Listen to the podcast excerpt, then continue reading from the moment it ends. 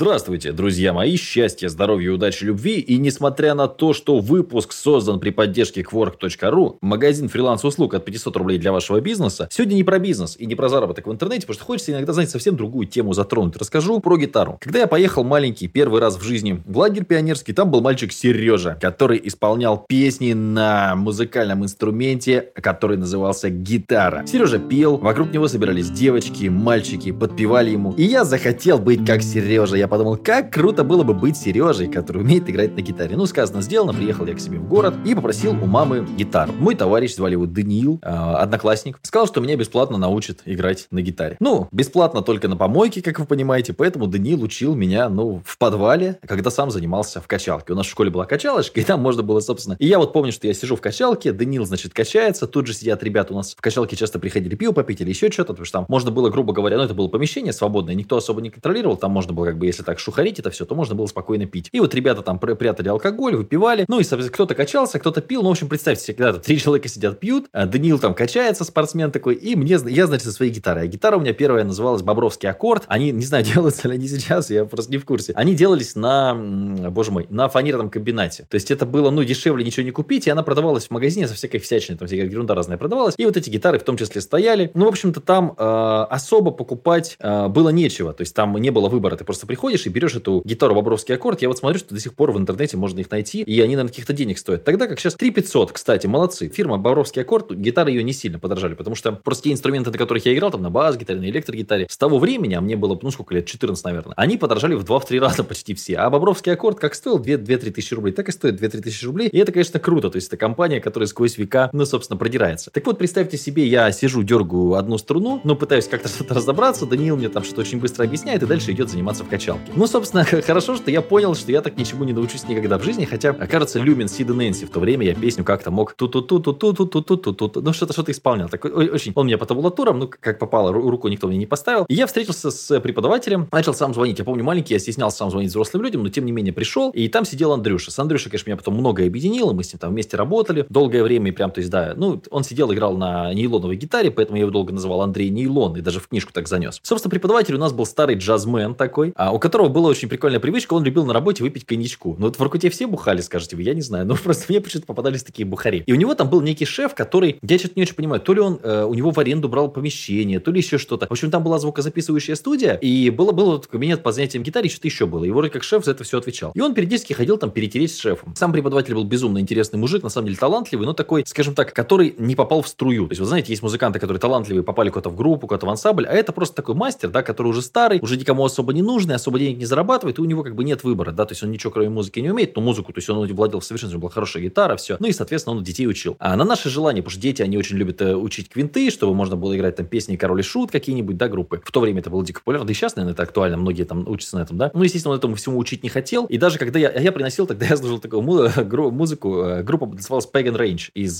Твери, «Господство язычества» переводится, у них там дикие были тексты, они там орали постоянно, ну, интересно было, короче, ну, маленький я был, вот. И прикол в том, что я пытался эти тексты, ну, эти вещи эти подбирать, а он мне их подбирал, но он делал джазовые аранжировки, то есть он прям сходу очень легко на слух мелодии все эти мне подбирал и даже давал мне их учить, потому что он, да, если ты прям квинты хочешь с дисторшеном, конечно, он не давал это играть, ну и на моей гитаре, на Бобровском аккорде ее ж не подключить, это было невозможно. Ну, он вот этот вот Pagan Range, он мне, значит, делал джазовые такие варианты, учил нас играть польку, в общем, мужик был, как это сказать, он э, умел находить подход, он умел объяснять, он э, учил интересным жизненным навыкам, типа нарезать медиаторы там из э, коробок из-под йогурта, то есть он, у него были какие-то свои такие фишки, ну, действительно, он неплохой преподаватель, я так просто много-много кто преподавал у меня в жизни, он действительно далеко неплохой, но просто он был на своей волне, это был шикарный преподаватель, если ты мечтаешь играть в джаз, джаз, может быть, в каком-то оркестре, еще где-то, но довольно плохой, если ты хочешь играть тяжел, тяжелую музыку, поэтому мы разучивали, то есть мы уходили на перемену, когда уставали, он нам давал отдохнуть, мы, ну, допустим, два занятия занимались, ну, у нас была перемена минут десять-пятнадцать, мы уходили на подоконник, и там уже с пацанами я разучивал гражданскую оборону, ну, вот такие вещи, которые, собственно, было интересно а, играть нам самим. А на следующий год я мечтал, как раз вот эта история перекликается с тем, что я же мечтал купить бас-гитару и заработал на нее в интернете. Если я купил гитару Yamaha эр би икс сто семьдесят, я прям работал, старался, чтобы эту бас-гитару купить. Почему я решил купить бас-гитару? Во-первых, мне нравился звук низкий, такой бум-бум-бум, но бас-гитара, она по звуку там немножко ближе к барабанам, чем гитара, то есть ну, низкая, понятно, это ритм-секция такая, и, ну, мне всегда нравился звук бас-гитары, я смотрел там Виктора Вутона, таких чуваков, Пиви мне очень нравился из группы Rage, ну, то есть меня прикалывала вся эта история, на барабанах как-то мне было, ну, я не знаю, на гитаре всегда хотел играть, а, ну, как-то басуха, и бас-гитарист вообще это очень хороший выбор, потому что их меньше, чем гитаристов все равно, потому что бас-гитарист обычно в группе, там, особенно в начинающей, это плохой гитарист, то есть это гитарист, который там ничего не может, а если ты неплохой басист относительно, хотя получает, ну, такой, не то что, скажем так, на начальном уровне это более простой инструмент. На профессиональном, наверное, спорно, да, если вы как Алик Грановский играете, ну, там немножко другая история. А если просто вот, да, ту-ду-ду-ду-ду, в принципе, да, то есть, ну, ничего сложного в бас-гитаре нет. Я стою бас-гитары, ребята купили себе электрогитары, мы с ними договорились, бенд, группа, все, соберемся. И, собственно, пришли на занятие, а получилось, что нас наш преподаватель, наш джазмен, он нас продинамил с временем. И мы что-то час его прождали, два прождали, три, потом пришли, у него какая-то еще группа детей, еще какая-то группа детей, какая-то некрасивая ситуация, я не очень помню, как это все произошло, но мы что-то около часа или двух или трех там ждали его в парке, а, около этого ДТЮ, Дворца творчества юных. И так, короче, и забили, почему-то мы обиделись, и к нему ходить, я, я лично к нему ходить перестал. И мы начали с моим товарищем Андрюшей, который играл на электрогитаре, там группа, все дела, а, искать какую-то, ну, типа, в другом месте, где заниматься. И отправились в кружок оркестровый. И там меня учили прям, чтобы я играл в оркестре, на бас-гитаре, по нотам. Это была очень хорошая школа, там был такой преподаватель, Перепечин у него была фамилия. Вообще красавчик, он прям, ну, очень четко, очень так это, такие полезные вещи рассказывал, старался. Он не то, что был мастер бас-гитары, он просто на всем умел играть, но было очень интересно и, и, и прикольно. Я еще очень ценил свою бас-гитару, у меня был тяжеленный чехол, я как сейчас помню, я его таскал там по морозу, в снег, в Воркута, очень тяжело было с тем чехлом. И мы даже делали какую-то группу свою студенческую, помнишь, у нас девочка на скрипке играла, все постоянно, кстати, девочка хотели замутить, я единственный был, кому была девочка неинтересна, в, как сексуальный партнер. Вот у нас были ребята там на гитаре, что-то на барабанах кто-то играл, ну, какой-то ерундой занимались. И вот так вот выступали на каких-то маленьких там местных концертах, я писал музыку а, дома во Фрути Лупсе, я до сих пор, если это лицензионный Фрути Лупс, я даже покупал его специально, только это пара треков записана, но, ну, как бы,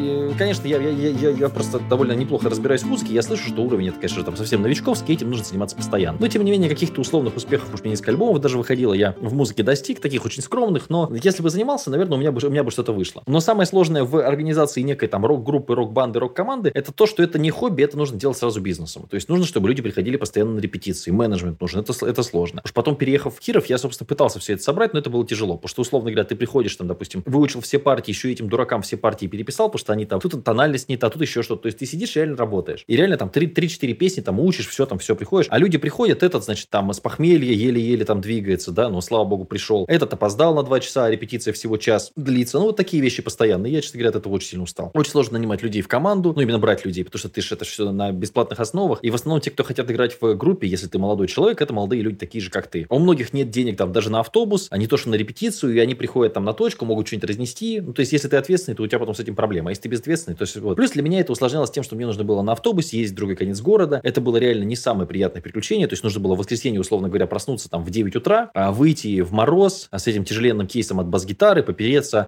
Ну, то есть, музыка — это занятие для тех, у кого есть деньги. Кто может свою машину кинуть гитару и поехать. Для меня это всегда был какой-то дикий геморрой, и мне это дико, ну, вот, доставляло много неудобств. То есть, чтобы час поиграть на репетиции в неделю, мне приходилось всем расписать партии, потому что, ну, иначе просто они их не учили. Ну, и так далее. Это не, не все далеко знают ноты, они обычно просто по табам играют. Поэтому музыкальная карьера не удалась. Могла бы она, она удастся сейчас? Ну, наверное, могла бы, если бы я постоянно этим занимался, да, если бы я собирал банду и так далее. Но люди, которые действительно хорошо играют на инструментах, и у них там высокий уровень даже игры там какого-нибудь металла и так далее, но они этим занимаются много-много-много-много-много-много лет. Я просто поездил с живыми выступлениями, но я просто разговаривать ртом же, да, у меня были живые тренинги во многих городах России, в том числе там в Японии я выступал, в Узбекистане на сцену выходил, в Минске у меня были там несколько выступлений, два. Ну, собственно, фишка в том, что, ну, как бы, я не знаю, это типа очень тяжелая работа. Вот у меня даже, у меня был маленький тур в жизни один раз, конечно, я согласен, что с ним не супер что-то, но это было, было выступление Киров, Москва, Тверь, Минск, что-то вот такая какая-то была схема. Я, честно говоря, очень устал. То есть вот четыре, у меня было что-то за, не, за неделю или что-то вот такое. Четыре выступления, именно вживую, за, за микрофоном, я очень устал. Люди новые, впечатления, да, прикольно, но когда ты еще сам это все... То есть, наверное, неплохо выступать, когда ты звезда, приехал, у тебя все хорошо. А когда ты сам еще это все организовываешь, там твоя команда, какие-то косяки, вплоть до того, что ты сам там книжки несешь там на четвертый этаж,